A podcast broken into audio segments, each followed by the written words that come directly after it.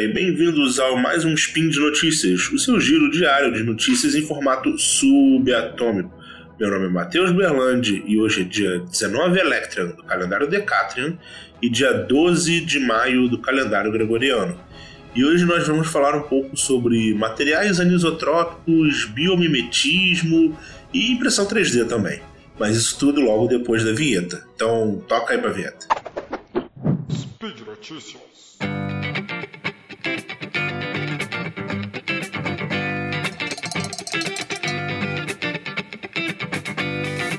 Bom, então hoje eu vou falar de um assunto que eu gosto bastante. É, tem a ver com biomateriais, tem a ver com impressão 3D. É, é um assunto que foi o, o, tema da minha pesquisa no, no TCC. Eu, o meu trabalho de conclusão foi sobre impressão 3D aplicada para a engenharia de tecidos, né?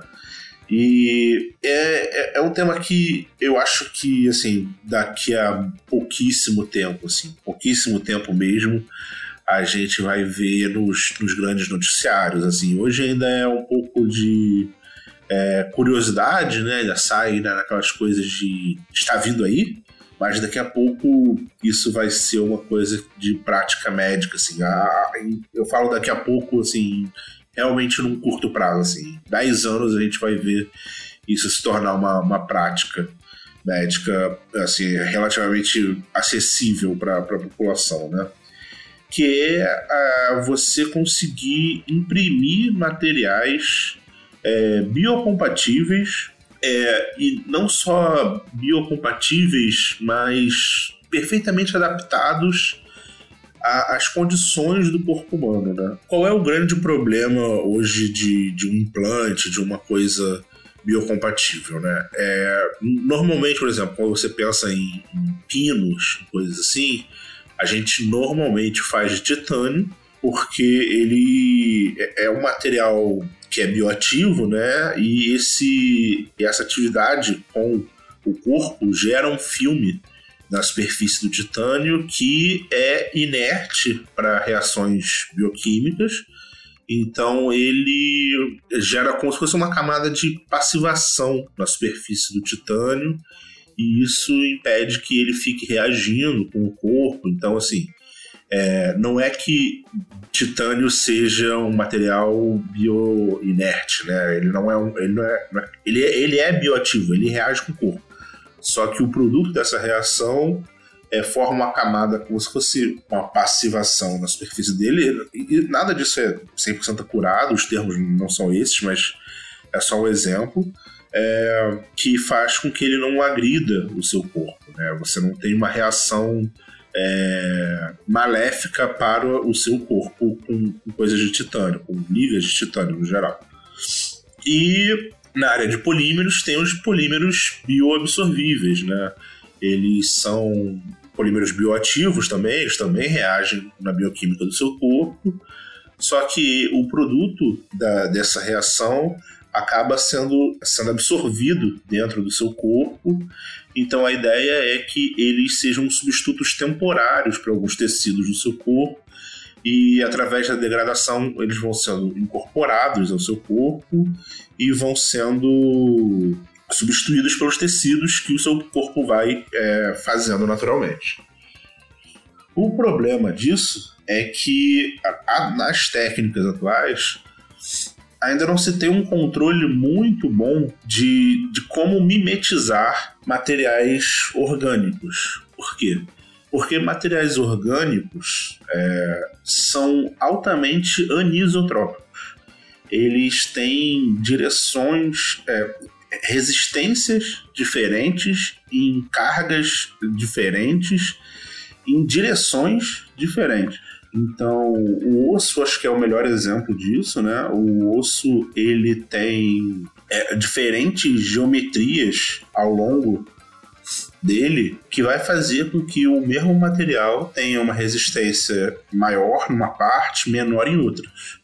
E isso é altamente adaptado para o nosso corpo, né? Então é como se o nosso corpo tivesse um material com uma performance muito elevada do ponto de vista de engenharia. Ele resiste muito mais as cargas principais do nosso corpo. Né? Quando você pensa é, nas direções principais de carga que seu corpo deve sofrer, é, por exemplo, os ossos da perna são muito mais fortes se você tentar comprimir eles do que se você tomar uma porrada. É por isso que você aguenta um peso muito grande em cima de você, né? Relativamente ao seu à sua estrutura, né? Você consegue botar, por exemplo, muito peso em cima de você sem que seus ossos quebrem, mas é, se você bater de mau jeito, se você é, der uma pancada transversal ao seu osso, ele vai quebrar com muito mais facilidade do que simplesmente se você for botando carga em cima de você. Né? Isso é porque o osso ele tem uma geometria especializada em suportar cargas é, de, de, compressão. E isso é, é muito difícil de você planejar, né? de você produzir com métodos tradicionais. Então, a, a, grande notícia que eu, que eu trago hoje é que um grupo de pesquisadores da Universidade da Geórgia desenvolveu uma técnica via manufatura aditiva, né, uma técnica vulgarmente chamada de, de impressão 3D, que consegue imitar muito bem é, essas geometrias naturais, porque qual é o grande lance de você deixar um, uma geometria otimizada para diversas situações? é você conseguir é, trabalhar a porosidade de algumas áreas. Então, algumas áreas são mais densas do que outras, algumas áreas são é, têm mais direções preferenciais do que outras. E, e não só isso, como elas não têm uma, uma interface muito clara, né? Porque não é como se você, por exemplo, em materiais compósitos, que você alinha as fibras numa direção e em outras, e aí você cria um, padrão de direções para resistir às melhores. É, ter mais fibras nas direções preferenciais de carga. Não, não é isso. Materiais é, de, de origem biológica eles não têm essa interface. Eles têm uma transição muito mais suave, porque é um processo estocástico, né? É, é, um processo não regular. Ele, ele não, não é um processo é, bem definido. Então,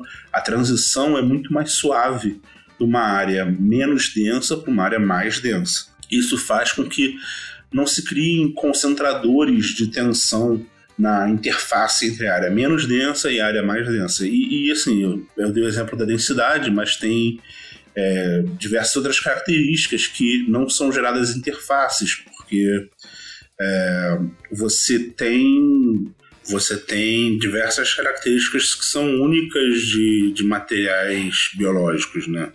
É como, por exemplo, às vezes a, a permissão de passagem de fluido por dentro de um material, né? É, eu gosto de usar o exemplo do osso, porque é, é um exemplo bem concreto, né? Nem todas as regiões do osso permitem a passagem de, de fluido. Então, isso faz com que algumas regiões sejam, por ter fluido dentro delas, né? não necessariamente sangue, mas alguns outros fluidos, elas resistam mais à compressão e outras sejam mais compactas para serem tracionadas. Né? É, diferentes ossos do seu corpo têm diferentes composições também. Então, fazer com que isso, fazer um, um processo de engenharia para imitar isso é, sempre foi um grande desafio. E esses pesquisadores conseguiram adaptar os métodos de produção para ser bem, bem fiéis a, a, esse tipo de material. E eles levaram isso não só para biomateriais, né, não só para materiais bioabsorvíveis, como usaram a mesma ideia para também é, materiais de engenharia mesmo. Então, eles conseguiram otimizar peças de aeronaves utilizando a mesma técnica. Então, eles pegaram uma peça, aplicaram as mesmas condições de contorno, a, a, as mesmas é, ideias que você usa na, nessa produção de, de materiais biomiméticos e otimizaram uma peça de avião, ou seja, eles imprimiram é, um material que era bem mais resistente nas direções de carga, bem mais leve nas direções que era não precisava de carga, que a peça não ia sofrer carga nenhuma. É, não só de forma geométrica, né? não, é, não foi uma, uma simples otimização da geometria da peça, foi uma otimização volumétrica da peça. Né? É, ela tinha uma otimização de geometria, mas ela também, dentro dessa geometria, ela tinha uma otimização dentro do volume dela para as mais diferentes propriedades. É, é, diferente do que hoje em dia as otimizações topológicas fazem. Né? Ah, os algoritmos hoje de otimização topológica eles estão olhando só em termos de, de superfície. Então, eles geram a menor quantidade de superfície possível para reagir àqueles carregamentos. Mas esse, essa nova metodologia, ela não só minimiza a superfície, como ela entende as propriedades diferentes do volume também. Então é como se eu tivesse diversos materiais, ou pelo menos diversas propriedades, dentro de um mesmo material e, e, isso otimizado peça a peça, caso a caso. Né? Isso é um, é um passo importante aí para é, você ter componentes mais leves, componentes mais resistentes. É uma técnica realmente que, que promete aí daqui a pouco, realmente bem curto prazo aí, já está disponível para utilização. Bom, por hoje é só. É, eu espero que não tenha ficado muito confuso. É, é um assunto difícil de explicar sem imagens. É, eu recomendo muito que, se você se interessou, dê uma lida no artigo original. O artigo original traz várias imagens, é, traz vários exemplos. É, é, é bem mais simples de entender. É um artigo de fácil leitura é, de acesso aberto, né? Você não vai precisar fazer nenhum SciHub da vida para acessar. Não fazer um SciHub seja um problema, eu acho. Mas se você tem problemas com isso, o, o artigo original está no link é, lá no, no, portal Deviante. Então dá uma acessada, lida. É, é um artigo bem tranquilo de entender.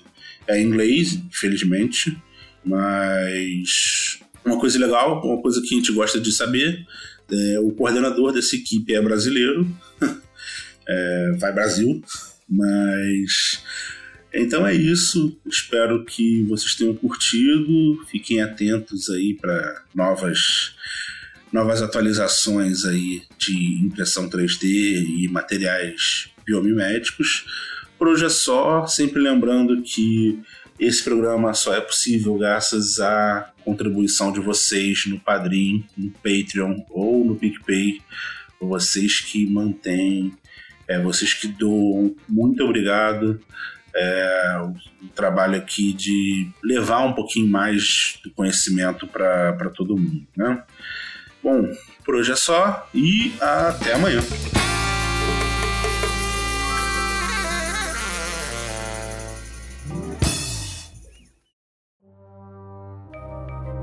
Este programa foi produzido por Mentes Deviantes. deviante.com.br.